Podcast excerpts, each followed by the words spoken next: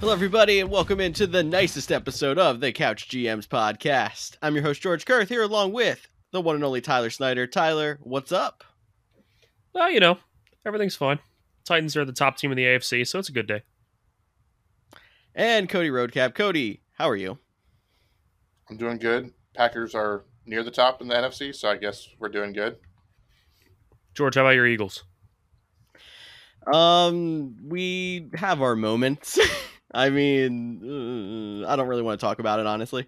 So, uh, We'll get- forgot we'll to mention it is Friday, bit. November 12th. So if you guys are listening in, you know when we're going here.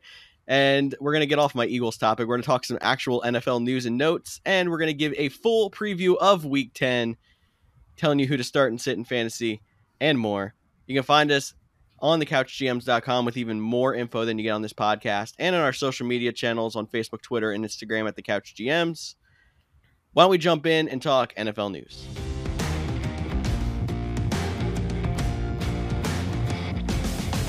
NFL news. I know we covered a lot of things on our Tuesday show, but we have an update on a couple of things. First, let's start with Cam Newton, who has now signed with the Carolina Panthers because Sam Darnold is expected to miss extended time and hit the injured reserve list. Cam Newton, they say Cam Newton will start when he is up to speed as well. I mean, I know some of us on this podcast are fans of PJ Walker, and we think Cam Newton's kind of washed. Do you think that this is a good move for the Panthers? It'll sell jerseys again, Well, you're right. Or people can reuse their jersey if it wears the same or number. people can reuse. It might get some people excited. I, It'll sell I jerseys. It'll sell does- tickets. Yeah, my biggest question is like, what does it do to the value of DJ Moore and Robbie Anderson? Yeah, that's that's what we're gonna have to wait and see. Because when we saw Cam Newton up in New England last season, he wasn't the best thrower of the football anymore. I mean that he's always had his limitations when it came to throwing, and they've seemed to digress a little bit. Uh, he still has his running ability, which could actually make him a viable fantasy option some weeks, uh, depending on matchups. Just because he he will still touchdowns, it might hurt Christian McCaffrey in the red zone, too. That's something you have to consider. Um, but honestly, Robbie Anderson can't get any worse, so hopefully this is at least boost for him. Maybe just a little bit of confidence for an offense, like like that spark, just because it's something new that'll like maybe get the dropsies out of uh, DJ Moore too. Because I mean, like they've just been struggling as an offense in general, so they really can't get much worse. Like you're saying, Robbie Anderson can't get much worse. The offense in general, almost right now, can't get much worse. So I'm gonna hope that it stays the same or gets a little better thanks to that new spark or like, oh my gosh, Cam's back, and everyone loved Cam in Carolina, but I'm not super confident in that offense. I mean, outside of Christian McCaffrey and hoping DJ Moore has a little bit of a rebound. Yeah, I mean they are a half a game out of the wild card right now. They're sitting at the eighth spot, right behind Atlanta. So this move could most likely get them into the playoffs. It looks like that's what they're trying to do. And their defense at the beginning of the year was good enough to keep them in any game. So they could make a they could be a sneaky team that makes a a decent push here the second half of the season. And uh, one other name, Tommy Tremble, the rookie. We've talked about him a few times early in the season. He hasn't done much since they traded Dan Arnold. Uh, but when Cam Newton was there prior, now granted it was a different offense, he was a big fan of throwing to the tight ends. That's why Greg Olsen, Ian Thomas, those guys were always decent fantasy options with him there. So Tommy Tremble could be a, a sleeper name that you might want to add this week or next week, and once Cam Newton gets more involved in the offense. Definitely. And then Cody, I kind of have to ask you what it was like during the OBJ sweepstakes as there was first like he was going to take a little extra time and then we found out today it was between the Rams and the Packers and he ended up signing with the LA Rams. Cody, what was that like in those couple of moments thinking the Packers might get OBJ and then we'll go into actually the fantasy outlook of the Rams. So, as a Packers fan, it was, you know, it was an experience that we're so accustomed to. Like every look, look, look back earlier this season, Stephon Gilmore, he wants to go to the Packers, and that was leaked very early in the process. He ended up get trading to the Panthers, and they're like, "Oh, that's where I always wanted to go." The very beginning, the first name out of the mouth when he was cut, the Packers were his top choice. Then it was like, "Oh, the Chiefs. Here's the Saints." And it almost seems like the Packers are the team that like agents use to get action. Like, oh, the Packers are interested, we want to be interested. And even the the Rams were late contenders. They came in late. They really sold him on the offense. Sean McVay talked to him about you know how much they're going to use him. I mean, I understand they're different players, but DeSean Jackson just asked for his release because they couldn't support four wide receivers. We'll see how that plays out. Uh, now, as a Packers fan, it would have been fun. I joked about with you guys back in our college days. We would play Madden and do connected franchises, and I would always trade for Odell Beckham to have Odell Beckham and Davante Adams. I mean, it would just been like reminiscing in Madden. But on, like my fiance even said when she got home from work today, Odell Beckham, I guess he would have made us marginally better, but he's not going to fix the Packers special teams. And until the Packers special teams gets better, I mean, that's the bigger need right there. And that's not the sexy thing that fans want to talk about. It's not fantasy relevant. Uh, but OBJ for the Rams, I mean, that's definitely going to be fun. And a lot of people would be now using the Rams when they play Madden. Yeah, I'm just confused about a lot of things when it comes to the Odell Beckham sweepstakes. I mean, one, why do so many fans out there want him for your team? I mean, I understand the talent that he could possess, but honestly, we haven't really seen classic Odell since 2016 and the amount of locker room drama that he brings it's just it makes me nervous. I wanted to avoid him as a Titans fan. Not that we had any shot to get him. He wasn't even in the discussions but I definitely didn't want him. Uh, I'm confused that he says he wanted his release from the Browns because he is tired of the usage, and then, like you said, goes to a team that had to release a receiver because he's not getting used enough.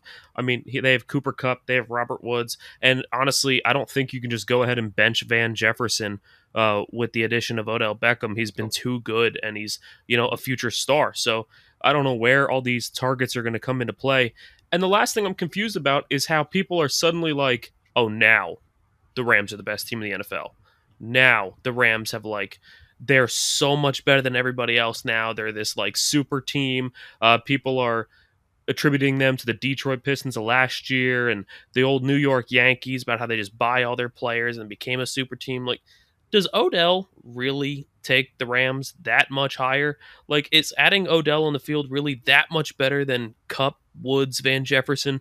And people are saying, how is it possible that anybody can stop this offense now? They were just stopped. Like a few, are we forgetting that a few days ago, like Titans fan or not, their offense was shut down completely. Uh, the Titans showed a way to do it. You get in Matt Stafford's face, he makes mistakes. So I'm just I'm confused about a lot of things. Why people are making a huge deal out of this. I don't know. I guess I could be proved wrong. No, Hey, we I- all could be, and we'll have to wait and see how their usage is when we can talk more about that um, when we get to their game. But Cody, go ahead. You can wrap up. No, I was going to say I tend to agree with you too. Like, don't get me wrong, I would have loved Odell Beckham in green and gold. You probably could have talked me into buying his jersey just because you know he is such a popular name. It'd been fun, fun to own. But you're right; it's not the same Odell Beckham we saw with the Giants. He could potentially get back there. There's a lot of pieces in the Rams offense, and you talked about are they much better? It's interesting that before Odell Beckham was signed with the Rams, they were plus 800 uh, in terms of betting to win the Super Bowl. They signed Odell Beckham. They're still plus 800. So even Vegas didn't even put any, like, didn't even move the needle for Vegas. So just something to keep, Yeah, um, just keep your mind on. to to add a little snippet in here, like to be fair, if Odell went to the Packers, I would say it moves the needle. I would say they get better because right now it's like, you know, even if I don't view Odell as like that much better or that great right now, he is still a, a decent receiver. And right now, I feel like the Packers have Davante Adams, and that's it. Like everybody else, uh, I mean, they have other guys that could step up, but for the most part, they're all just names at this point. Nobody has really taken that step onto the next level to be great. If Odell can even show a hint of his great status of old, the Packers get two receivers in that offense with Aaron Jones. I think it would have taken a step up for them. And I think he actually would have been heavily used in Green Bay. Uh, you have Davante Adams, who's double, triple covered almost every play. That leaves people. Uh, that leaves coverage off of Odell on the other side. He would have gotten heavily used. Uh, so I'm just, I think he would have moved the needle for Green Bay. I don't think he does anything for the Rams. Yeah, I will say one more thing before we wrap up and get into what everyone's probably actually listening for. I do know there was some reports that Odell Beckham didn't feel like the Packers were going all in. They didn't like, you know, they didn't bring the full used car salesman pitch. Um, they probably told him the truth that like this offense still runs through Davante Adams. This offense still relies on the run game. We're going to use Aaron Jones and AJ Dillon. Like you're a complementary piece. Like you have to buy into your role there. And you mentioned our other receivers; they might not be huge name options, but they all have a role and they all play it very well. Marquez Valdes-Scantling's a deep guy. Randall Cobb's the security blanket. Allen Lazard's the best blocking wide receiver in the NFL, and he has sure hands for in tough situations. They all play roles. So maybe that there wasn't some aspect of it that you know Odell Beckham wanted to be felt more like a superstar, and the Rams did better at courting him that way. He gets to go out in L.A. with his friend LeBron James. Von Miller was FaceTiming the new guy they acquired. That apparently them going out and being so aggressive was a big factor in why he picked the Rams. To me, the better situation was in Green Bay. It may sound biased. Um, I'll still root for Odell Beckham, except when he's playing the Packers, because I do enjoy. I did enjoy watching him play on the field.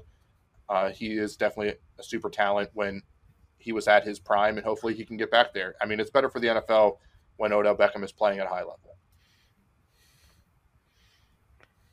Okay, and we'll see if he does end up playing to a higher level. We'll talk a little bit more about the situation of how the offense could shake out when we get to that game, but it's not until our Monday Night Football preview. We got to start with the one o'clock games first and open up our Week 10 preview.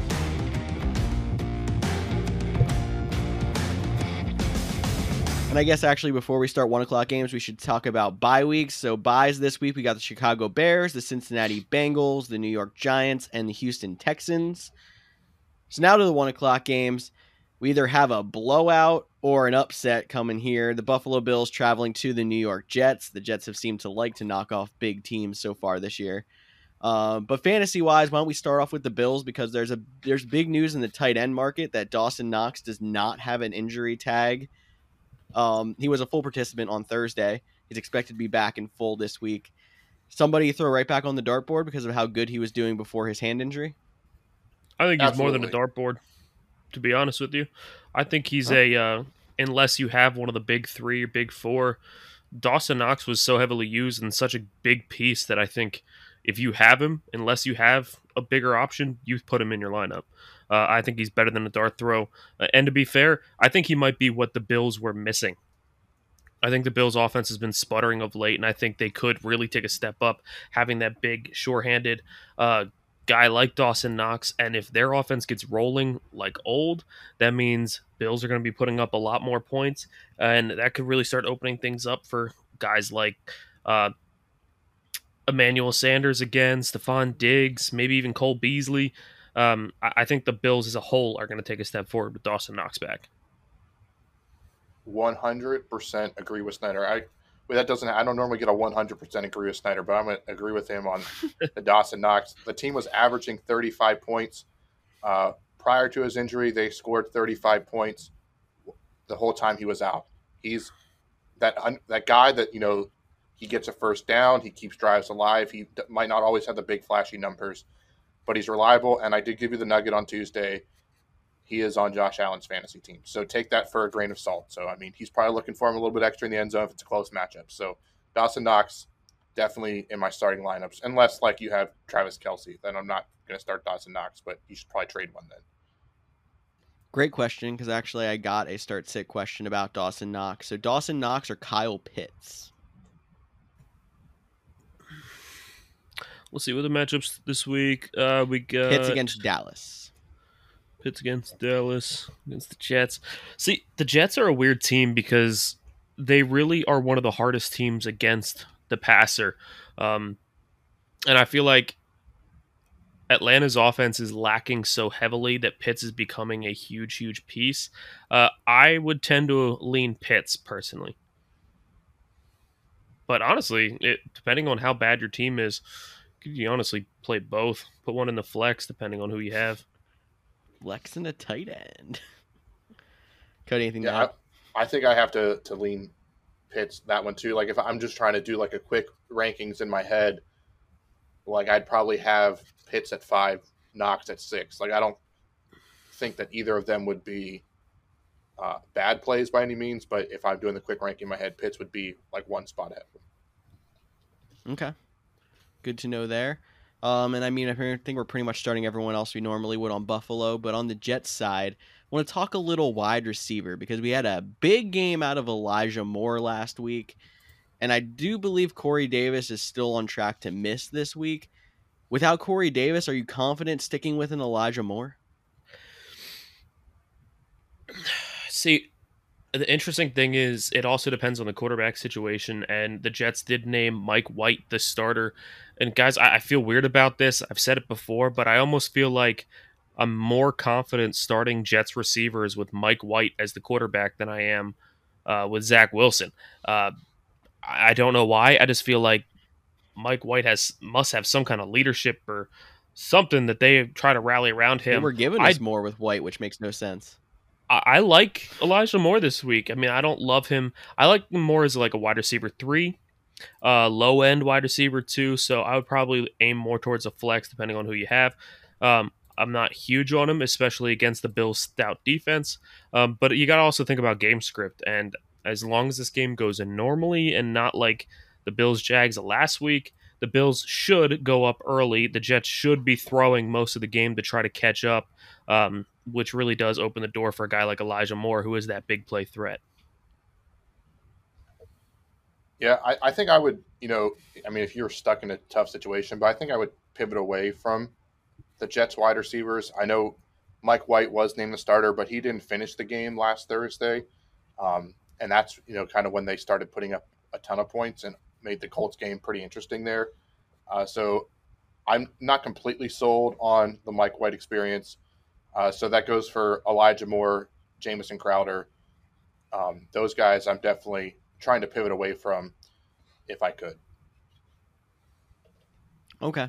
Um, and I think I did miss on the Buffalo side. We had a limited participation in practice on Thursday from Zack Moss. So anybody who was thinking about that spot started Devin Singletary might have to pump the brakes. But I think that's pretty much all we need from Bills Jets. We can move on to the Tampa Bay Buccaneers traveling to the Washington football team. We can start on the Buck side. Cody, I see you have a note for the Buccaneers injury report. What are you looking at? I just have on the rundown I just gave everybody the injury report. So it was just so that we have it here to, to reference.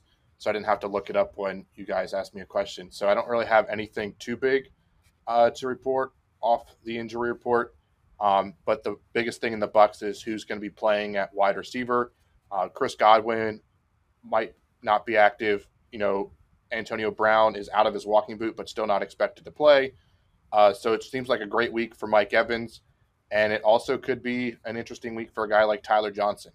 I know it's a guy that Brady likes. He doesn't get as many opportunities, but if both AB and Chris Godwin are down, it could be a guy that's probably not even widely owned that you could potentially sneak into your lineup. Absolutely, Cody. Uh, I agree with you there. Um, you also, I mean, you got to think about the tight ends. Do you start any of those tight ends with the receivers week? Well, I know Gronk is also somebody who's missing practice, and I feel like we had some decent games out of OJ Howard and Cameron Brate without Gronk. No Gronk, if that does happen, and weak in wide receivers, I think that might be a good week to take a stab at one of those other tight ends. And I hate having to choose between the two because you're either going to get the two touchdown game out of Brate or you're going to get OJ Howard showing who OJ Howard is and why he should be freed. So it's a dart throw. But if there's no Gronk, take a stab at whoever you're more confident in. Yeah, I, I look at these tight ends similar to how I do the Cleveland Browns with Austin Hooper and David Njoku. It's too hard to gauge on which guy's going to be relevant in the red zone or in between the t- 20s. Um, that's why I, if I had to play a guy that was missing, I would pivot more towards a guy like Tyler Johnson over, you know, taking a hope on a touchdown for Cameron Brate or OJ Howard. Okay. And then moving over to the Washington side, I feel like we almost always have to talk about Washington running backs. Um, are you any more confident in Gibson this week? Where, where are you thinking? No. No, the no, Bucs are one of the best teams against the run, and Gibson is constantly limited. Um, I would fade Gibson at any possibility this week. Yes, Gibson. If you checked out the couchgms.com, he is one of the the sit options, I believe. I, you think I would know 100%, but if not, he was in heavy consideration to be one of the sit options. Like Tyler said, he's just hasn't lived up to it. He was very close to being my disappointment of the year on Tuesday when we did that for the midseason review. A guy you expected a lot out drafting him in the second round. He has just been too injured to stay healthy enough on the field full time. It's been a bit of a disappointment, and I don't see it getting better this week. Okay, so then we're talking about fading Gibson. They could end up being down in this game, you would think. Is this a good game to flex JD McKissic, hoping you're getting some passing game and maybe he gets a couple carries as well? Uh, also, no. Uh, if you're in a position where you need to play JD McKissic, I think your season's probably in the toilet and you're trying to build yourself back out. Uh, I don't like JD McKissic. I feel like there's enough fringe running backs that if you're really that desperate, you can pick somebody up. Um, obviously, Devonta Freeman would have been a good one before the Thursday night game. Um, and uh, there's more. Uh, contact us if you're really not sure, but I would not start J.D. McKissic As far as like startable players on Washington, um, just because of game script, I like Terry McLaurin. I he's been kind of wishy-washy this year. He hasn't been that consistent, solid guy that we remember from him. Um, I'm still starting him if I have him. Um, other than that, man, I don't love a lot about Washington against the Bucks defense. I have a bad feeling it's going to be a blowout. Yeah, I don't know if it'll be quite a full-on blowout, um, but you know, with the Bucks coming off of a bye, it doesn't seem like it's a great matchup. Yeah, McKissic. I mean, I know he's had, you know, nine points last week, eleven points uh, two weeks ago, so he has been putting up decent numbers. But like that's pretty much his ceiling at that point. So you know, there is probably guys out there that you can play as potential options. The only reason I would even look at him if is if you are in a full point PPR, I mean, he does have eight receptions in two of the th- two of his last three games. So I mean, that's eight points right there for a running back. Um, but if you're half point PPR standard, I'd pivot off of McKissic as well. Okay, I think that pretty much wraps that up. So we talked a little bit about the Falcons and Kyle Pitts earlier. We can move on to them facing the Dallas Cowboys. So we do like Pitts, obviously. And this might be a good week for Matt Ryan, you say here, Cody? Yeah, I think it is a good week for Matt Ryan. I think it's a good week for both quarterbacks. Um, Matt Ryan has been playing very well over the last five weeks. I think we often forget or overlooked the Falcons because they started off so abysmal. They weren't a, a very good team. Like it's like, oh, that's an easy win, and they're turning around here. Like like I mentioned at the top of the show, they're currently sitting at the seven seed in the NFC, so they're they're they have something to fight for. Um, it could be a, a good matchup. The Cowboys, their offense is very good, but their defense still has struggled at times. This could be a, definitely a shootout matchup. Probably not like the one we saw two years ago where Younghoe Koo made two onside kicks in a row. That was an impressive game. Maybe we'll get at least one this week. But back to Matt Ryan, I do think he is definitely a viable starting option. Um, and that goes for Cordarrelle Patterson, too. I mean, that's the guy he looks for the most. So he's another guy that you should keep in your lineups. Yeah, you say we often forget about Matt Ryan. Well, not me, man. I've been a Matt Ryan truther for the last like three years, and every time I do, there's just silence on this podcast. It's like it's Matt Ryan, man. It's it's whatever. But uh, I'm glad I he's finally getting MVP. He's just kind of been wishy washy. But hey. and depending on who you have at quarterback, uh, especially with the byes and everything, you might need to start a guy like Matt Ryan. So, um, but as far as the Falcons, yeah, you got Matt Ryan. Uh, Kyle Pitts is definitely a start for me. Uh, you're definitely going to start Cordarrelle Patterson. I'm not really liking Olamide Zaccheaus or Russell Gage just yet. I want to see one of them, you know, become a more solid option for Matt Ryan. See one of them take a step forward over the other before I trust one of them as a potential flex option. Um, so as of right now, just starting those two. I'm also fading Mike Davis if you haven't already. This guy has been bad this year. Man, it's so bad. I've seen Mike Davis dropped in a lot of leagues, and I can't blame him. And I know it's bad when the Mike Davis truther over here to start the season has not even really wanted to add him. It's been bad, but I think a lot of it has to do with Cordarrelle Patterson getting most of the meaningful work out of the backfield. But I think that pretty much covers the Falcons. We can move on to the Dallas Cowboys side. We got to talk Cowboys wide receivers every single week. So you got CeeDee Lamb, you got Amari Cooper. Are you starting Michael Gallup against the Falcons defense that has been poor? No. I probably would put him this week because it'd be his first week back to game action. Um, I think he is a viable starting option in the future. I think they can support three wide receivers, uh, but not the first week back. I think they're going to ease him in. Cedric Wilson is still look good, and then Malik Turner, not Malik Turner. That's not his name. Is that his name? The guy that scored two touchdowns for no reason last week. Yeah, Now I'm blanking on his name. Number 17 for the Cowboys. You're not going to start him either. Don't chase those fantasy points. Uh, but I think the top two, Mari Cooper, CeeDee Lamb, should be good to go.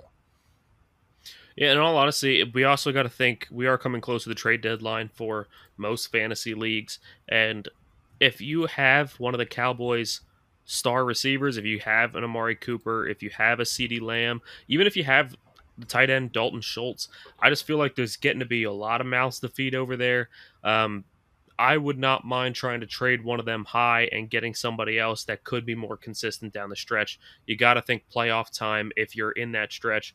Uh, and if you're trying to make a push for the playoffs right now, you got to get a guy who's more consistent. So I don't mind trying to sell some of these Cowboys high right now.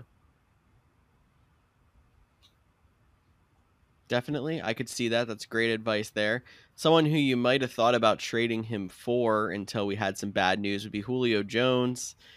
Tyler, give us the update on Julio as we talk some Saints at Titans. Uh, yes. Uh, okay, so yesterday would have been Wednesday. Wednesday's practice was the first time this entire season that Julio Jones was not on the injury report at all.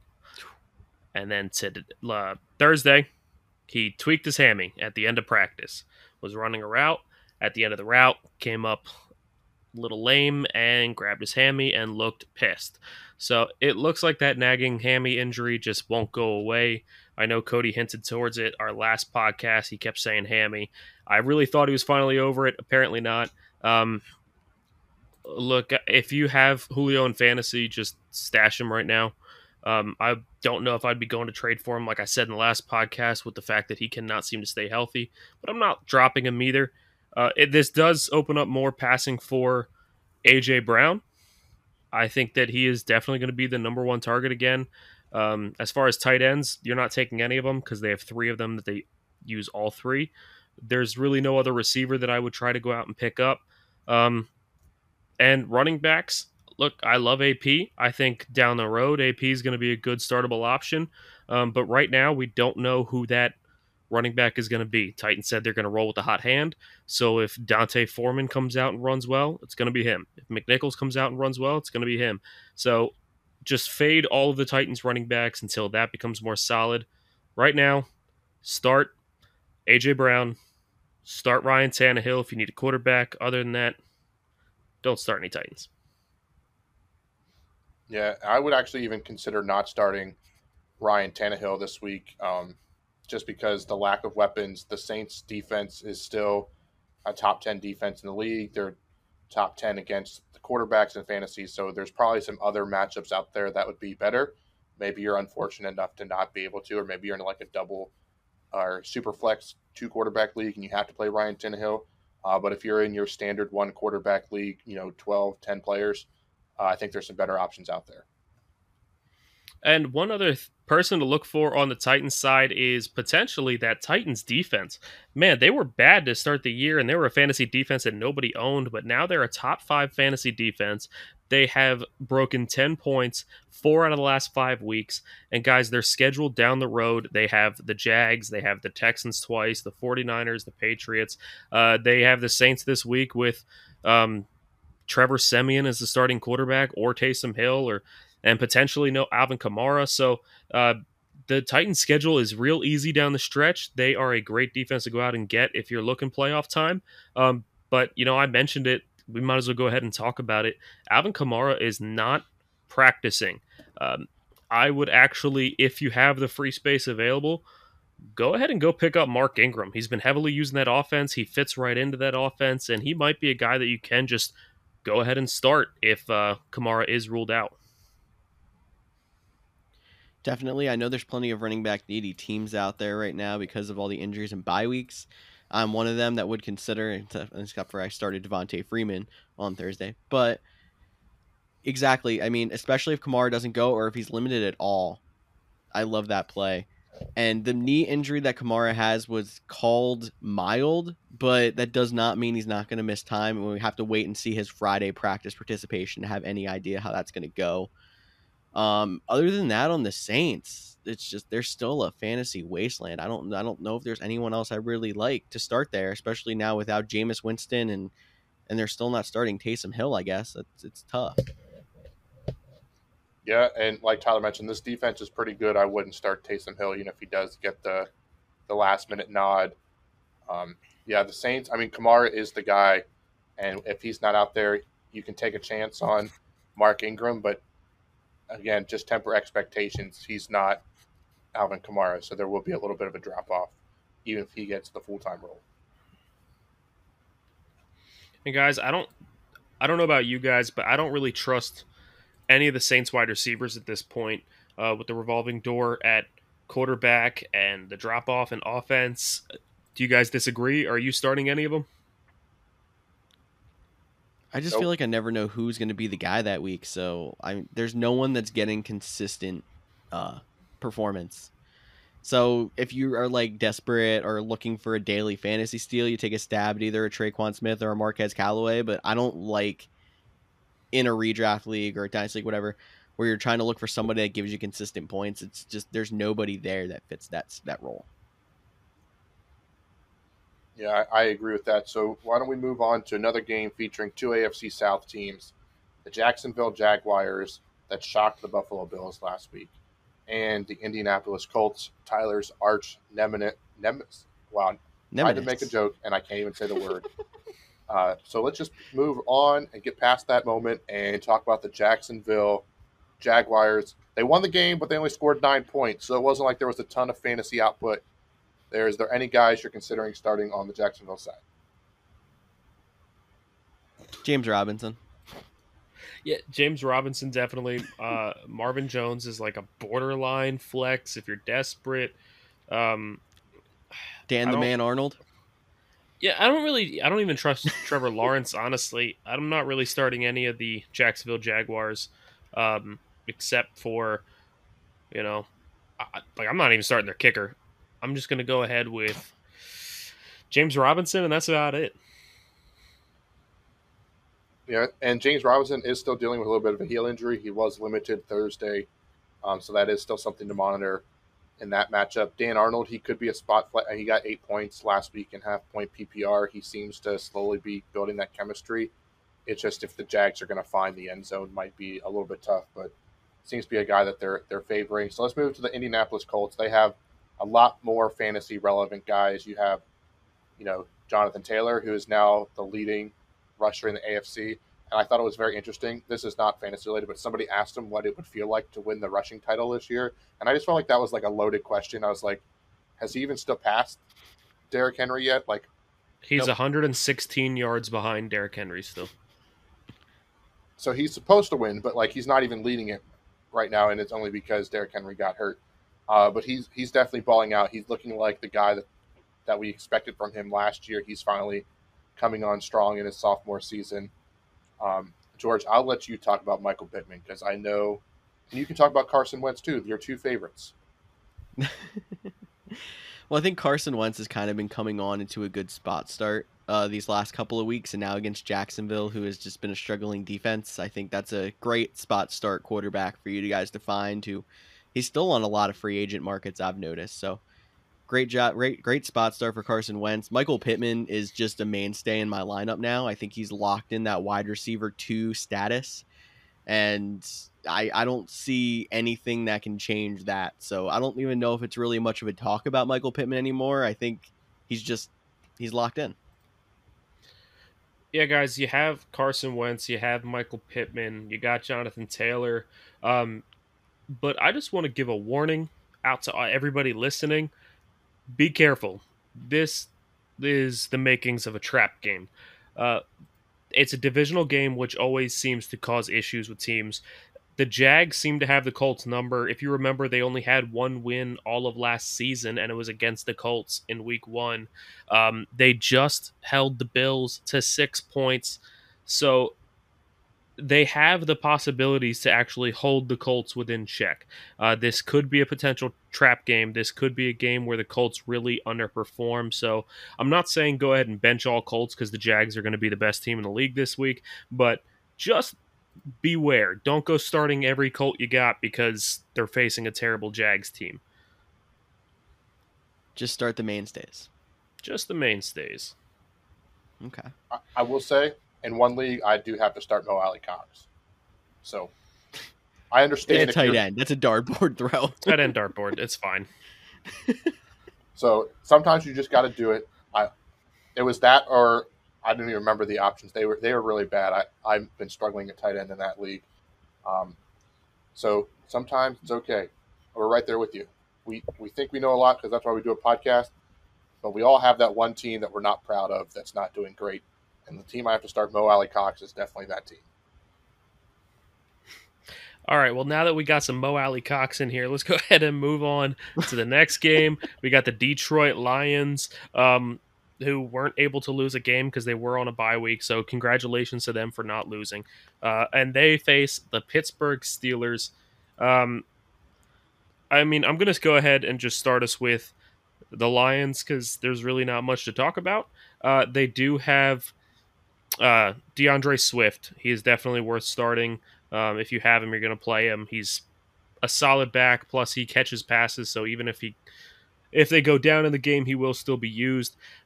But as far as receivers, look, they just made a claim on Josh Reynolds, cut by the Titans. Their other top receiver right now is Kalif Raymond, who last season was cut by the Titans. So like the Titans reject receivers are really going to Detroit right now. Um, I, I'm not going for either of them. I'm not starting either of them. If you're super, super deep league where you have nothing else, maybe you throw a Kalif Raymond in there, but look, hopefully you're not in that league. You're not in that situation. Um, the only other Lion we're starting is TJ Hockenson. And even he is, I'm a little concerned about him this week. I've have a bad feeling that he's going to have a bad week. I don't know if it's just my gut talking to me or if it's that Steelers defense against tight ends, but I, don't love Hockenson this week. I just think like as much as Hockenson has to be in the top, like I, I can't say top tier, like second that second tier tight ends that you're starting every week because of how he you know, how he's the only guy on the offense and how skilled he is. The fact that he's the only skill, only really relevant skill player on the offense means he's gonna disappear some weeks because defenses are gonna bracket him out. So you just got to hope he scores a touchdown in weeks like that. He's going to have weeks where he scores three just because of defenses saying, well, we're just not going to let Hawk beat us. But then there's other weeks where he's going to get 10 targets and score you 15, 20 fantasy points. So he's not someone you can bench because you can never really predict when he's going to have that bust week. But you're right. This could be one of those weeks where he just does disappear and it stinks, but you have to stick with it. Yeah, and you know, speaking of stick with it, I know it's a tough matchup, but I still think you roll out D'Andre Swift uh, in there as well. He's probably a guy that you, if you have potentially, you know, could move him. You might not play him this week because it is a tough matchup again. But Jamaal Williams is on the injury report. D'Andre Swift's the guy.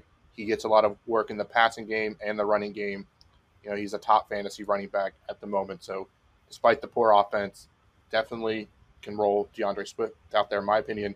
Um, I real quick before we move on to the Steelers, I do want to know what are your guys' thoughts not on playing Josh Reynolds, but because he did just get waived, they put in a waiver claim. They've been struggling at wide receiver. Is this a guy that you might be trying to grab a week early if you have the roster space so you're not fighting him on waivers next week? Um, do you like that move? Or, Snyder, maybe this is more for you because you got to watch in the first half of the season.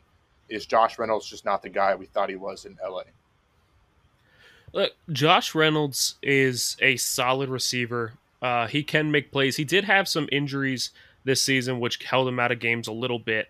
Um, but his main issue was like he didn't do enough to separate himself from the other receivers in the Titans locker room, which I mean, if you're on a team like the Bucks and you're wide receiver six because they have Godwin, Evans, like all those guys, like then yeah, I kind of get it. But after AJ and Julio, who's been injured every week, like they had Chester Rogers, Marcus Johnson, uh, like these guys that you're not even Nick Westbrook Ikhine, guys that most people have never heard of, and he couldn't outplay them. He was a healthy scratch because he wasn't doing enough to put himself uh, beyond them. I did get to watch him in person in that Jets game that I'm still having PTSD about, and he did make some crazy good catches, but he's not getting open. He's struggling to create space. Once he does get open, he's making great catches, but yeah, he's just not able to create the separation from corners this year. I'm not sure if it is a lack of uh, mobility based off his leg injuries he had this season, but if it's me, now that I've rambled on forever, I would not go for Josh Reynolds just yet. Uh, I want him to prove that he can get open before I'm going for him.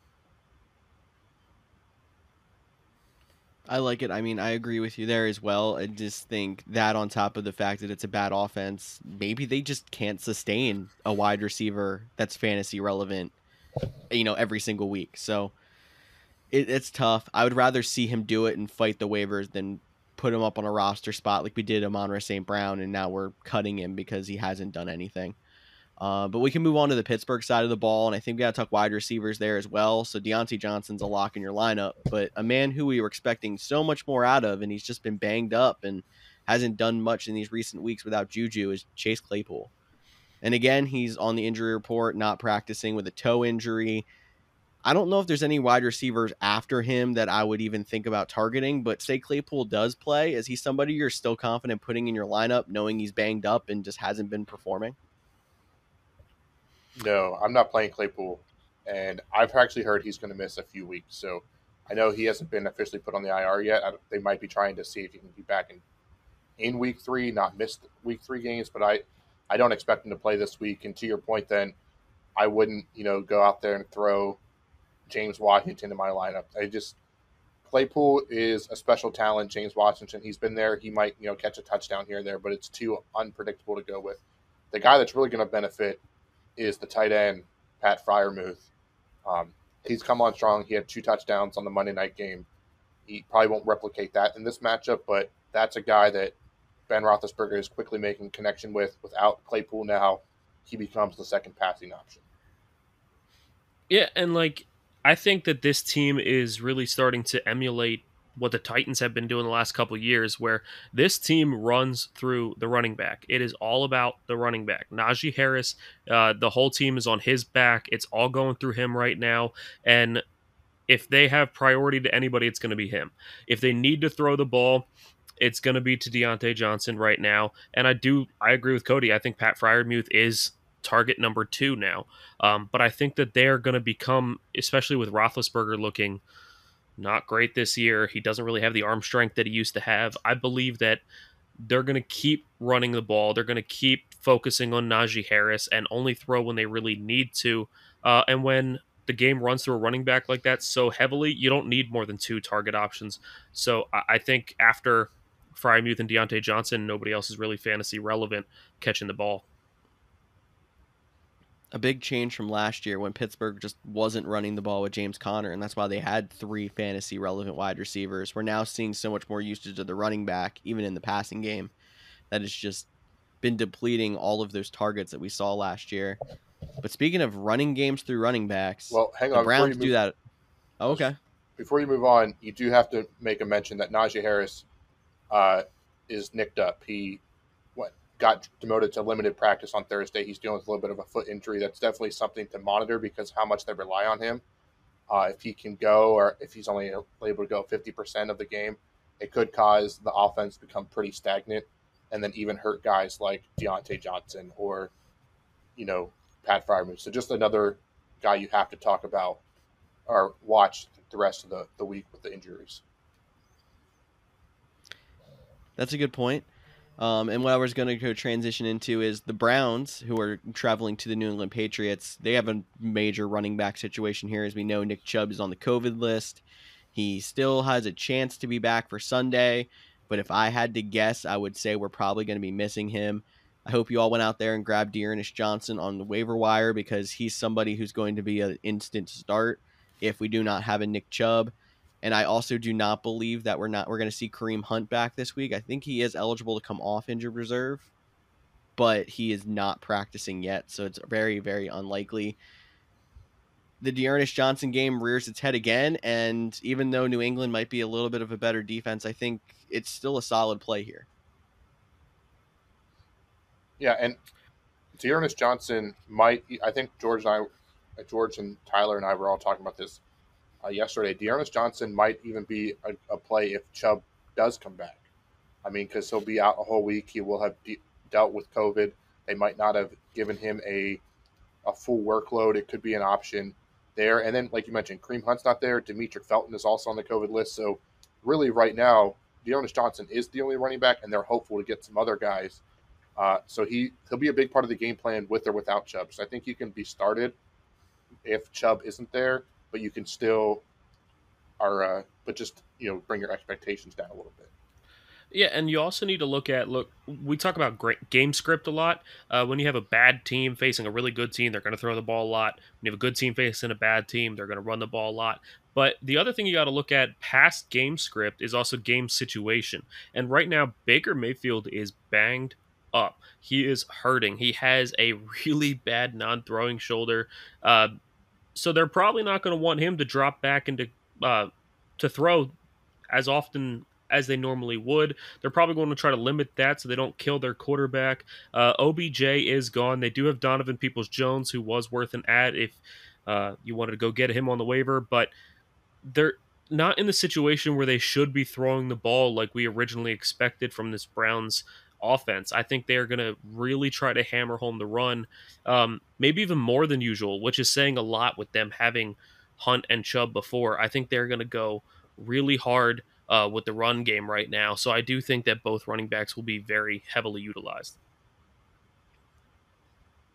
Definitely could see that. Um, and I think even though we did add Donovan Peoples Jones, he's probably not somebody I want to play this week. And you may be desperate enough that you have to start Jarvis Landry, but I like avoiding him a little bit as well. Moving on to the Patriots side, broken record I mean, we're probably starting Damien Harris. Is there any other running backs you like? Do you like Rhamondre Stevenson? There was another little run on the waiver wire for him again this week, just because he had his game where he got ten targets. I mean, ten rushes, but then like now he's going to get another three rush game. I feel like. Well, don't forget. Yeah, you also have to keep in mind that uh, Cody was probably going exactly where I'm going to go here, but they also have Brandon Bolden, and Brandon Bolden has been really heavily used in the passing game. He's been that pass catching back, so uh, Damien Harris has been pulled out of the game a lot for uh, Brandon Bolden, and Rhamondre Stevenson has looked really good. I mean, I know Stevenson is questionable right now. I expect him to play, but it, I mean, what do I know? Um, so yeah, they have three running backs, and they also have the toughest running back schedule the rest of the way. Uh, in all honesty, if I'm a Damien Harris owner, I'm not worried about trying to start him. I'm worried about trying to trade him while he still has value, uh, while I can. Yeah, not a bad option to trade Damien Harris. I was actually going to bring up Brandon Bolden, but for a different reason because Harris and Rhamondre Stevenson are both out with concussion. They haven't practiced at all. Wednesday or Thursday. So that's something to monitor. Brandon Bolden might be not just a passing catch guy, he might be the workhorse back uh, this week if those guys can't get out of the concussion protocol. Let me just check really quick and see if there's anybody else to watch on that depth chart. I know we have Brandon Bolden. I wasn't there like a JT Taylor, JJ yep. Taylor. We yep. tried to call him JT Taylor. It's JJ Taylor. He'd be the other guy probably that would be splitting work in that situation. So maybe another DFS play. Maybe if not, someone you play as a desperation flex. I would probably just like him more in DFS. But if they're really going to have running backs missing time, it's a team that does like to run the ball. You just never know where the carries are going to go. So that might actually make it more predictable if they have two running backs missing time. Alrighty, well, let's move on to our four o'clock games. We have the Minnesota Vikings versus George's second favorite team, the Los Angeles Chargers. George, why don't you kick it off with the Chargers since that's your real favorite team? Uh, no. Um, I don't think there's too much different to report on the Chargers than there was in the past few weeks, except Mike Williams now threw up two dud games in a row, and he's somebody that, even though I think he's going to turn it around, it, he's showing more of what he was before this season. It's a little disappointing. He was somebody we thought we could rely on every single week, and now you have to start maybe playing the matchups or just trying to hope that you play him the right games where he's not going to bust.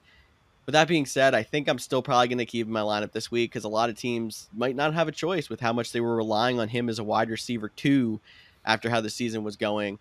Uh, other than that, Ekeler's good to go. Keenan Allen keep going. Same with Justin Herbert, and I don't think there's really anyone else to add in there. Um, tight end dartboard possibility maybe for uh, Parham uh, because they seem to want to target him in the red zone, but I think he's probably lower end on the dartboard because there's other tight end options in LA. Yeah, Making and if you have there. if you have Donald Parham on your team or in your lineup, I mean you have a great uh terrible fantasy team name of Chicken Parham uh right there ready to use if you need to. Adding Um, him, But anyway, moving on to the Vikings because I think they're more interesting to talk about. Uh, you have, you know, you have Justin Jefferson, you have Adam Thielen. Uh, let's get past all that. But guys, are you worried at all with the news that broke about Dalvin Cook? Uh, where's your thought process right now with him? well, let me say, I don't. I think in the grand scheme of things, it's not going to affect him this season. Like, you could end up seeing more coming out in the off season, or if more legal things come out when we start to figure out which side is really at fault, whether it be he or the uh, ex girlfriend that is accusing him. Um, but I don't think it's going to affect him this season. But it did make me go to action on waivers and add Alexander Mattison as a just in case.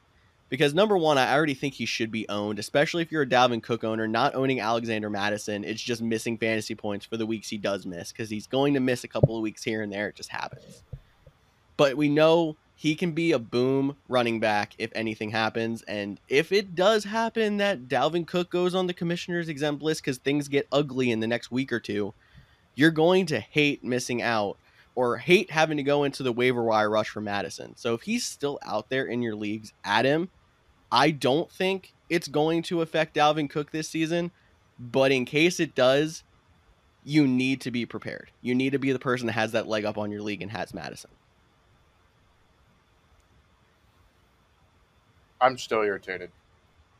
and our league of record, I've held irritated? Mattison since week one, and then I ran out of players that I could cut, and I had to cut him this week with full intentions of picking him right back up on waivers. And George would never have picked him up except on Tuesday night. The news broke, and I'm not trying to make a joke out of the situation. The situation is definitely 100% very serious. Um, there's conflicting reports on who is that all needs to, who is causing injury to who. All that needs to get worked out. I do think George does have a point, though. I don't think it'll truly affect him this season in terms of availability. Like, prime example, we're seeing with Deshaun Watson. He has a harassment case against him. That's slow moving. He hasn't been placed on the con- commission commissioner's exempt list yet. We're halfway through the season. I don't expect that for Dalvin Cook unless there is something major that takes turn in this this case. Um, but I do agree with George. Mattison needs to be owned, and I'm I'm not irritated in the situation. I'm irritated that George got him back after I've held him for nine weeks, and just had to cut him to get a guy to start. And I couldn't even pick up a kicker because I literally couldn't cut anybody, and I lost by four points. So I not to, I lost by four points, and I lost Mattison. It was a tough week in fantasy. for me. Don't be a Cody. And guys, look, to be honest with you, we like to think that we get the news pretty quickly, but in reality, these teams know what's going on before we ever do. So monitor the team. If you see that, oh, you know, the Vikings just so happened to sign one of their practice squad running backs to the roster this week for no good reason, like it might be a sign of something to come. Uh, the teams know what's going on before we ever will. So monitor the team. But as of right now, they're moving forward, uh, playing as usual. Um, the way it looks to start is that Dalvin Cook's not even at fault, and until it starts to switch to Dalvin Cook is uh, the aggressor and not the victim, uh, I don't think we're going to see any kind of action coming to him from the team or from the NFL. So as of right now, you are good to roll with Dalvin Cook, in my opinion. definitely, but always be the most prepared franchise in your in your league. But I think that's enough Vikings then for there. We can move on to the Carolina Panthers and their whole quarterback situation traveling to the Arizona Cardinals. Not a great matchup already for the Panthers. And then you have PJ Walker starting this week. You probably have to start McCaffrey. I'm not saying you should bench McCaffrey regardless. He's good no matter what quarterback is in there. But DJ Moore is a great question because he started the season so hot. He was a lock for a wide receiver one in your lineups. He started to get the drops, and now he's got a backup quarterback who has not played many NFL snaps, going against one of the toughest defenses in the league. I'm in a situation where I have to start DJ Moore in the league because I don't have any other options. If you have a couple other of those decent flex options, do you think that you could bench DJ Moore? You better have some Yeah. good options. Yeah, I agree with Cody there. You have to have some good options. I mean, look, DJ Moore is not that absolute must start um, that we saw at the beginning of the season, but he's still up there enough that, I mean, really, how deep are you that you're able to bench DJ Moore and feel happy about it? Yeah, I agree. I think there you'd have to have been picked him as like wide receiver three. Like you went no running backs, and you got Pittman in the last round or something, something like that. Like that's how you'd feel confident like moving on from DJ Moore. But I, I do think he's still out there. Um, but until otherwise, Robbie Anderson's out of your list. I know I talked Tommy Tremble a little bit with the Cam Newton news. Still not playing him. He's not on the dartboard yet either. So for me, it's just DJ Moore and Christian McCaffrey as options in fantasy from the Carolina Panthers. Okay, that makes sense. And then moving on to the Cardinals side, still a little wait and see on Kyler Murray, but I believe he could be back this week. Um, and then we, I, I also don't have too much news on DeAndre Hopkins. I'm sure Cody, maybe you can try to fill us in while I'm talking here. Um,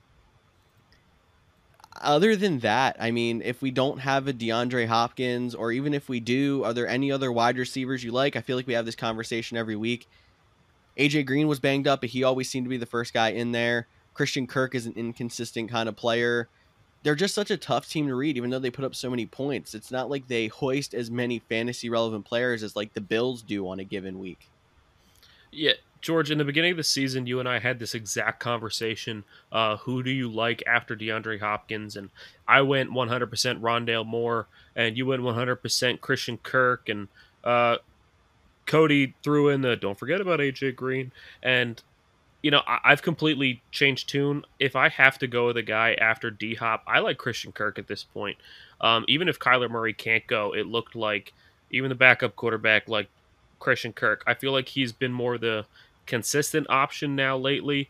Um, I think he's one of the healthiest of their receivers. I think Rondale Moore will always have, you know, some kind of role in that offense. They're going to want to run the ball with him, pass the ball to him. They're going to want to get him involved because he's so dangerous. Uh, but if I have to start a guy after D Hop, I'm going with Christian Kirk. Yeah, it. If I hit you with the injury report real quick, Kyler Murray hasn't practiced Wednesday or Thursday, but I know reports out of there he's feeling better. He's going to probably try to go. DeAndre Hopkins hasn't practiced uh, either with his hamstring. I am not confident he is going to play, and if he does, I could see it being very similar to how he was used in that Green Bay Arizona game a few Thursday nights ago, where he would come in on a third down, he would come on when they need a distraction. Uh, so if he's active, I would even keep him on the bench. I don't. I. It's crazy that's going to see, but DeAndre Hopkins, I would not play him this week. Um, Rondale Moore, he has not practiced with a neck and concussion injury. AJ Green, this is super interesting. He had he was activated off the COVID list, but according to the injury report, he practiced Wednesday and then was limited on Thursday with an illness. So that's something to monitor. There, I don't know if that was just like you know recovering from COVID. Maybe he was a little extra winded. He's doing the maybe he's doing his ramp up period, but I expect him to be out there. Um, and that's the guy that I tend to like the most because he seems to get the red zone targets even when he doesn't know that it's a pass coming to him. Uh, but he seems to be guys that getting the red zone targets. But that Arizona Cardinals, they're very good, but they're very banged up at the moment. Yeah, I mean, I think I'd like AJ Green if he's going to go because he's the most likely receiver to play the DeAndre Hopkins role, the reliable hands receiver. Not that he is the same beast as the DeAndre Hopkins at this point in his career. He's the most likely to do that. Um, and I like Christian Kirk if he's going to be the number two. And I'm going to backtrack to what I said in the past. This could be the Andy Isabella breakout game, but I don't like it enough to play him in a redraft or a dynasty league, maybe a DFS play if you're not going to see DeAndre Hopkins and you're not going to see Rondale Moore. Maybe Man. take a dice, take roll the dice on Andy Isabella in DFS, but that's it. Yeah, I don't love the Andy Isabella play, but I will say that Andy Isabella is my absolute favorite person to trade for in Madden. The dude's got like 97 speed, great hands, and you could trade for him for like a seventh round pick or a backup backup offensive lineman. Like the dude is so fun to trade for in Madden. So if you play Madden, you need a speedy receiver, go out and get Andy Isabella. That's where you need to get him. And if you play Madden and you play with Snyder, you know that he only takes players with 97 speed or higher. So that's why he loves Andy Isabella so much, including offensive linemen. That's It's fair. crazy. 97 speed O lineman. yeah, that sounds Hey, fun. if that, that's what you would want, that's what you would want. Uh, but I think that's enough for for that matchup. So we're going to pivot again now to the Philadelphia Eagles at the Denver Broncos. Can the Broncos complete a two week series of beating the NFC East? But let's start with Georgia's Eagles because I know he's rearing to go talking about his true number one team. At least you keep giving me that and not trying to say the Chargers are my favorite team anymore. I'm I'm, I'm glad it's Editor, just cut that. Chargers bit. are my favorite team. Can I get a soundbite of just that? Editors in the back, please. Thank you. Moving on to the Eagles here. Um, I think we had a really good discussion earlier in the week we were talking waivers about the Eagles running backs and Jordan Howard. Um, and I don't think it's going to be a situation where the Eagles are up, but I think the Eagles showed if they hang in games, they want to use more of a pure running back than a Boston Scott. If the Eagles fall behind, Boston Scott's going to be a very relevant back because he's somebody who can pop a top off or be a really good change of pace, catch some balls out of the backfield. But Jordan Howard, I think, is going to be the guy to get most of the carries, and that makes him a you know decent flex player. Or if you're looking for running backs to be an RB two, he could be a guy this week that could fill in for you. Um, Boston Scott, I've faded to the point where I I've even cut him in a league or two, but I, I don't I just don't think I want to play him because I'm very scared about the way that they used him. Unless they you, they would play like a team like the Lions, we're expecting to go up again. There's just not many teams I expect the Eagles to go way up on. Um, wide receivers, I did actually like what DeVonta Smith did last week. I think if I, I'm I'm worried about consistency there as well, but if him and Hurts really start to put it together, he could end up being somebody who uh, you know becomes more of a mainstay in your lineup. The Broncos are a little bit of a tough defense. I would probably try to avoid DeVonta Smith if I can help it, but there are worse plays at wide receiver if you are desperate for a wide receiver. And then obviously Jalen Hurts and Dallas Goedert are in your lineup most weeks just because of the situation at quarterback and tight end. Yeah, I'm attributing the Eagles' backfield to being like the 49ers' backfield. Uh, you could play Elijah Mitchell. You could play Jordan Howard. They should get the volume, but I don't trust either backfield. I think they're the same in that sense. I don't. I'm not touching any of the running backs if I have the choice, and I'm not going to forget that the Eagles are the team that when they had Miles Sanders healthy, they let him carry the ball three times. So why am I supposed to suddenly believe that with Jordan Howard and Boston Scott and Kenny Gainwell that they're going to keep running the ball? I- mean, I know they have run the ball more with Miles Sanders out. Makes no sense. Uh, way to go, Eagles. Uh, but yeah, I'm fading that backfield altogether if I had the choice. I just don't trust it. I think the biggest thing with it, I, I totally get the skepticism, and I'm still a skeptic about it as well at times. But after the Thursday night game against Tampa Bay, the Eagles like coaching staff said they stepped back and did a little self scouting, and that's when they started to run the ball more than ten times a game. And it's been working. They've actually had success. Miles Sanders was having a great first half before he got hurt in that game.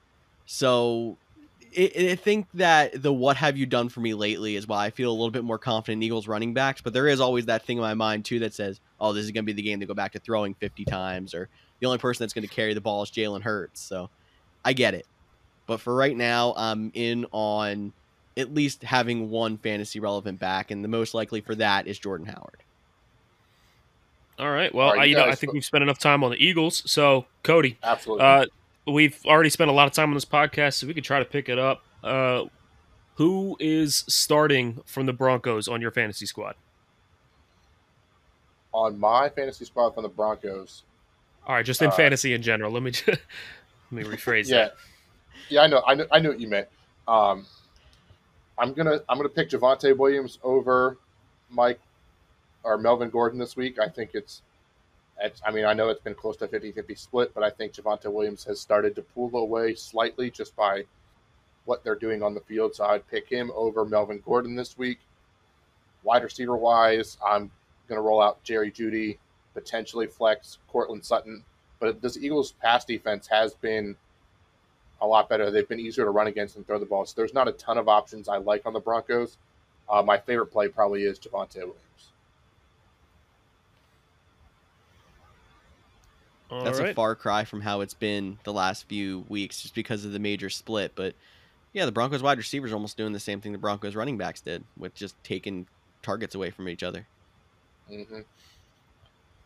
Not an easy team to, to pick apart, but we got one more four o'clock game and it's with the Green Bay Packers and the Seattle Seahawks.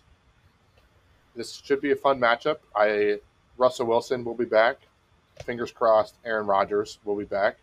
When I say fingers crossed, that's because he has to clear uh, this ramp up period over three day time that he can start doing virtually. That, but his first day back is Saturday. He has to prove that he is conditioned well enough to play in an NFL game.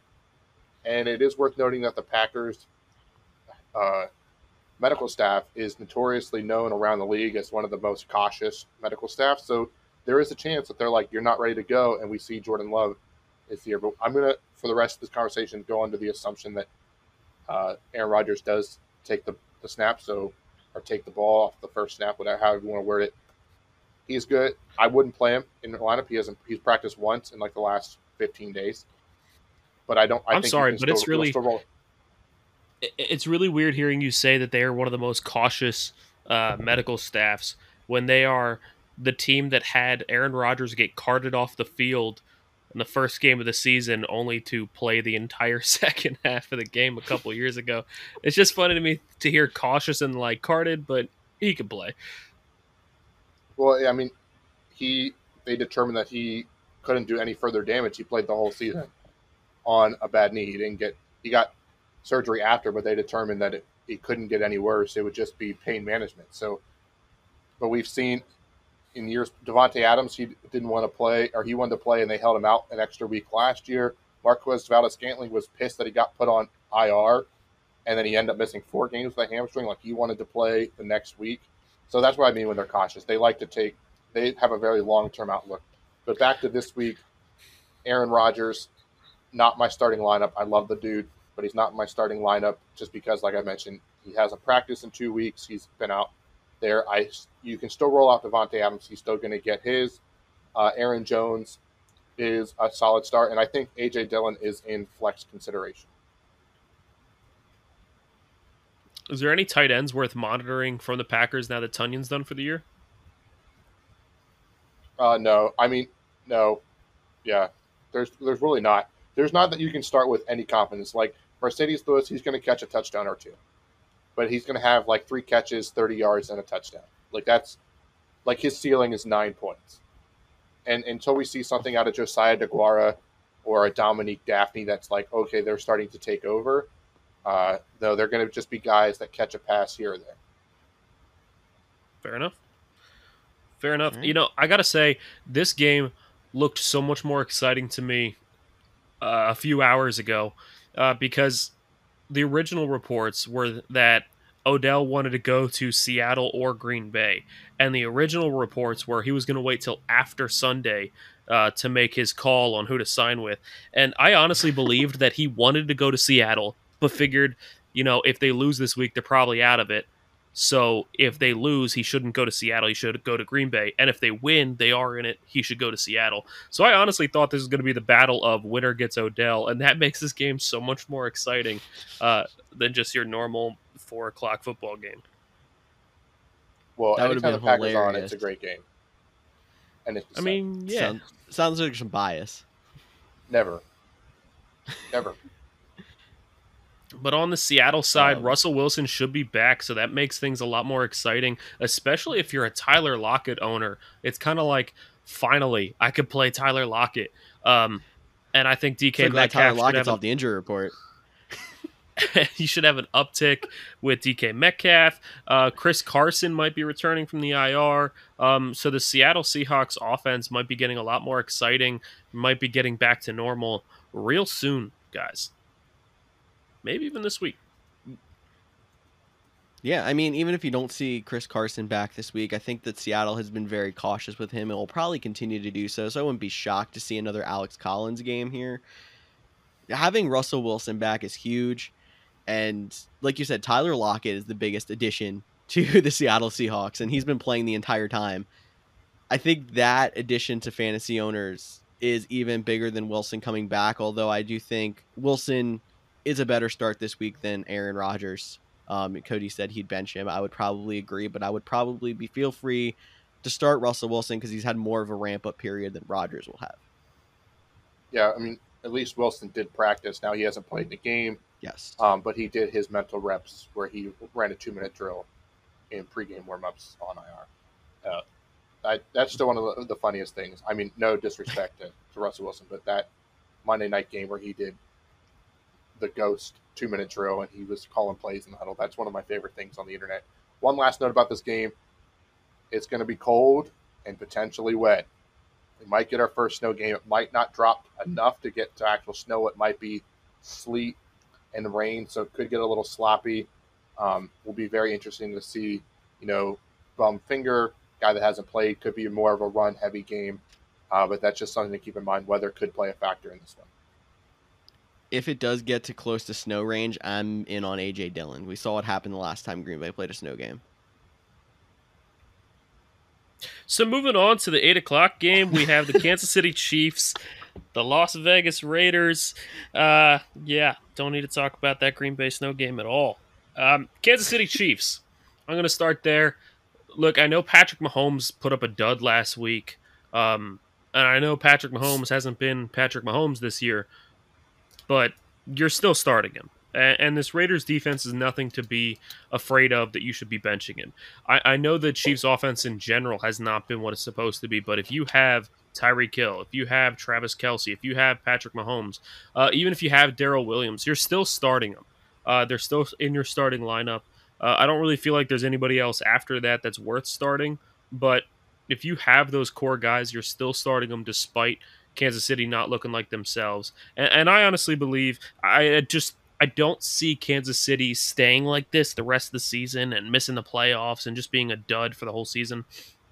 I mean, look, look how they were in the playoffs the year they won the Super Bowl. It's they were down in the first half every single game, but they always came back and went hard when it mattered the most. Well, they're down in the first half of this season, and now it's time where it matters the most. I think Kansas City's going to go nuts in the second half and put up big points. So I'm starting all my Chiefs, um, well, all my core Chiefs.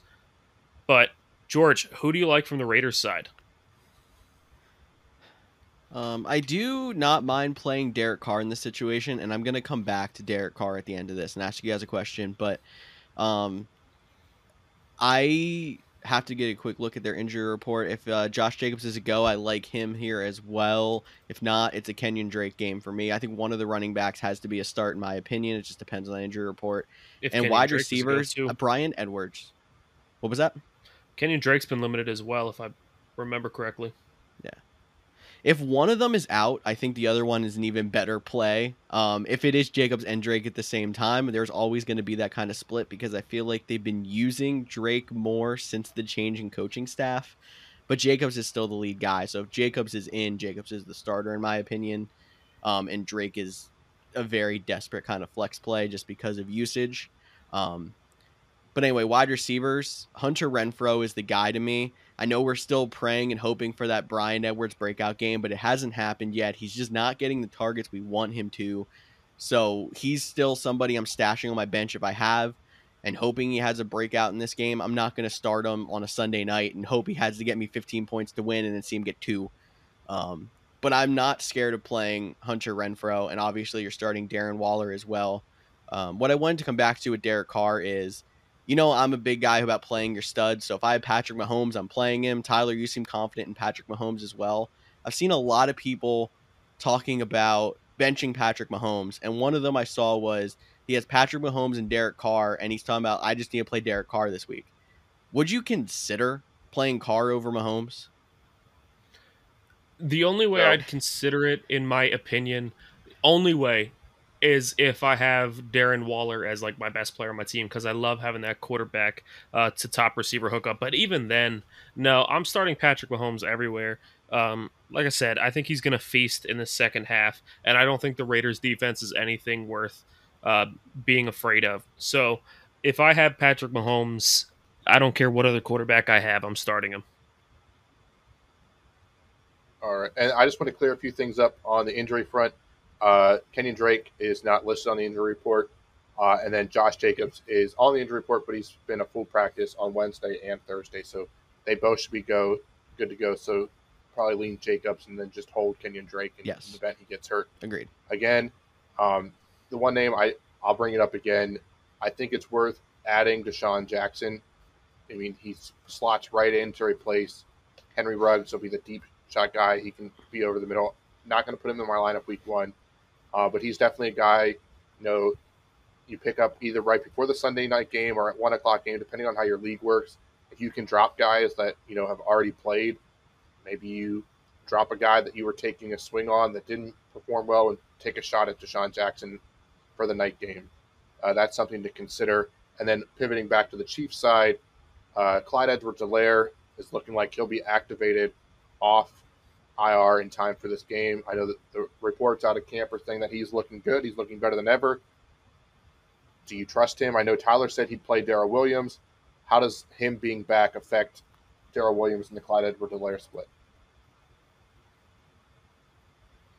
If Clyde Edwards-Helaire is starting, um, or if he's really back in full, then I'm not starting Darrel Williams anymore. Um, I didn't assume CEH would be back yet, so that's why I like Darrel Williams. But yeah, when CEH is back, I think he's going to take that starting job. Um, weirdly enough, I almost like Darrel Williams more than I like CEH uh, when they are the sole back. Uh, when CH is back, obviously you're going to play him, but I just haven't been impressed with Edwards-Helaire really um, lately. But if you have him, you're starting him. Maybe not this week because I would give him a week to get up to speed, but got to manage that injury report. Let us know who else you have, and uh, we can give you the I, the option for who's best to start. Yeah, definitely. Our DMs are always open on Facebook, Twitter, Instagram. You could send us even something on the thecouchgms.com. One more game to go, guys. And we're all starting Odell Beckham when the Rams take on the 49ers, right? No, I wouldn't hate it. Okay, good. No. Is that just because of the new toy they're going to want to show them off kind of thing? Is that why you're thinking that? What one hundred percent? It's Monday Night Football. their new toy. Like he's going to get a touchdown. And look, I don't Now- like Matt Stafford as much as you guys do. I don't think he's that special, but um, Matt Stafford just got embarrassed on primetime football. Like all eyes were on him and he got embarrassed. I think he's going to him and honestly the whole Rams team are going to come out primetime football again and they're going to be pissed and they're going to play lights out and I think the Rams you know they could break 50 uh, with this offense and with how angry they're going to be. I, I really expect big, big things from the Rams offense this week. No, I'm with you. In That's why reality, though, I was like Odell Beckham. Like he could be. A, if I mean, if you have him, and like you're you're stuck between him and a low end wide receiver, why not? We just watched Colt McCoy put up what was it, 35 points with no DeAndre Hopkins and no AJ Green on this 49ers defense. Like it's possible. It's their new toy.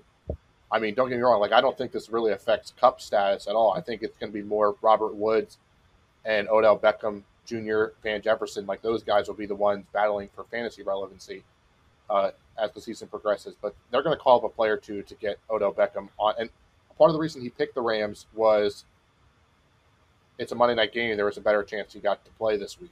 I mean, that wasn't like the deciding factor, but that sure I'm sure went into it. So, but like Tyler said, this Rams offense is loaded. Uh, the only guy, there's not really any guy that I'm not considering playing on their offense this week. Well, yeah, I could definitely see that there's a chance that there could be so many points put up that Odell Beckham could get a touchdown. He could be okay, but and there is an extra day in the you know in the office basically because of them playing Monday. But I if you're going to play Odell Beckham, I still don't like it this week just because he hasn't been in the system for too long. There's gonna be a very limited number of plays that he's up to speed on. I feel more confident in running backs on short weeks because I mean most of the time it's just the offense has 10 say 10 schemed runs and they just kind of you know hide it differently. So running back can get up to speed faster than a wide receiver who has to learn all these different routes all these different calls. They'd have to baby him in. I think if they're if you want to get one more good week out of robert woods before you have to really start worrying this would be the week i'm okay with starting robert woods this week because of the situation and i hope you're right about Cooper Kupp not being affected by this signing just because he's been the by far wide receiver one. We were talking like, oh, maybe he's going to drop off and be that wide receiver two that we're used to, and he hasn't been. We were finally bought in, and now this happens. I I hope Cup stays as that dominant wide receiver for fantasy. But you're right. After that, it's a big head scratcher. Just this week, I'm treating it as Odell Beckham is not in the building yet, just because there's not a lot of time, and I'm starting Robert Woods and that's I, that's where I'm at. Yeah, and I think it's also safe to say if you have if you've been benching Van Jefferson waiting for, you know, an injury or that breakout game or maybe you're just mm-hmm. in one of those really deep leagues. We know there's 16 team leagues out there. We know there's teams or leagues that have five, six, seven flex spots just to be crazy. Uh, if you're in one of those leagues that's been starting Van Jefferson, I think that time's over.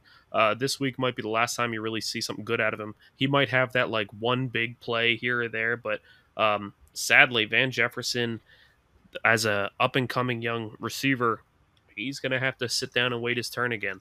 Uh, I don't think he's worth owning in leagues anymore. Well, I think Definitely that's enough. agree with that. Yeah, I think that's enough Rams talk. There is another team on the field. Uh, the San Francisco 49ers, they're, they're not playing great. Uh, I think nope. it's honestly t- time to start asking the question: Is Kyle Shanahan a good coach? Is he overrated? You know, wow. everyone talks about this. He's an offensive genius. He is now on what his third or fourth losing season in four or five years. I mean, they had the one really good year. He's paid a boatload of money out to running backs, and yet we still don't know which running back to start here. I think we need, and we got to question the GM too. This is a organization that we had high expectations for, and we're consistently let down. A lot of people will say it's due to injuries, which definitely I understand. Especially last year, they dealt with injuries, but they they've struggled. They just gave up 35 points to a backup quarterback with missing their top two wide receiver options. Tough days in San Francisco. But speaking of their running back, is there any of them that you're willing to start this week? Uh, I like Elijah Mitchell. I, I don't. This week is definitely tough. Um, I'd say he's like a running back three potential flex. I don't love starting him. If you have other options that you can play, I would definitely throw them in. But if you're going to start a 49ers running back, I think it's got to be Eli Mitchell at this point. I know that Jeff Wilson has been the guy that we're like, hey, stash on your IR. Well, he was finally activated last week and then didn't see the field at all. So uh, I don't I don't think he's ready yet. Wilson might eat into his carries later in the season, um, but I think. And also, you got to think about the fact of game script. We've said it so many times. I think the Rams are going to go up big early. I think the 49ers are going to have to abandon the run. We've seen Eli Mitchell use in the past game, just not heavily. Um, so if you have to start a running back, put in Mitchell. If the 49ers are going to get a touchdown, it's probably going to be either him or Deebo. So, um, yeah, I just I don't love it. Try to find other options if you have them. Um, and as far as wide receivers, like I said, Deebo Samuel, you're probably still starting him if you have him. Um, I don't love it because the 49ers as a whole are just a mess. But if you have Deebo, you're probably starting him. If you have George Kittle, you're probably starting him. If you have Brandon Aiyuk, I don't think he's ready yet. I would still bench him personally. Maybe it's the coming alive show of Brandon Aiyuk, but I just not this week. Yeah, I was gonna ask you guys what you thought about Brandon Aiyuk, and I was gonna throw in. I don't like the matchup. I, and Deebo is fully healthy. I think part of the Brandon Aiyuk coming on last week was the injury. I'd like to believe he could build some momentum on it and keep going because he is such a talented wide receiver and been waiting for the breakout and waiting for it. But I think even in a normal situation where you say Brandon Aiyuk is coming back alive, it's just a tough matchup. So it's hard to say play him regardless. So yeah, I'm sitting him on the bench. I'm not going to overreact if he only scores six points. I'm more looking for is he on the field the entire game and is he still getting looks uh, to see how we're going to progress with him in future weeks. Yeah, I think I think both Tyler and George hit the nail on the head there. So that wraps up our fantasy preview. Again, it's another long one, but it's always great to have all three of us here. And as always, thanks for listening to another episode of the Couch GMs podcast. And guys, you heard me say it a bunch of times throughout the podcast, but a lot of these things hinge on who you have. So if you need lineup advice, don't just, you know, go with any old website. Don't just, uh, you know, pick whoever's projected more by your fantasy app. Like, come to us. We got three great minds. We can all go together and find the best lineup for you. Come to us uh, and reach out to us about the podcast. Message us, comment, talk some smack on George, whatever you need to do. Uh, just honestly, this podcast is so much more fun for us and way more fun for you when you get involved. So please get involved. And thank you guys one more time for listening in. Be sure you join us next week when we recap week 10 and talk about some waivers going into week 11. We're getting close to the fantasy playoff, guys. Thank you one more time for Tyler Snyder and Cody Roadcap. I'm George Kerth, and we'll see you all next week. Boom.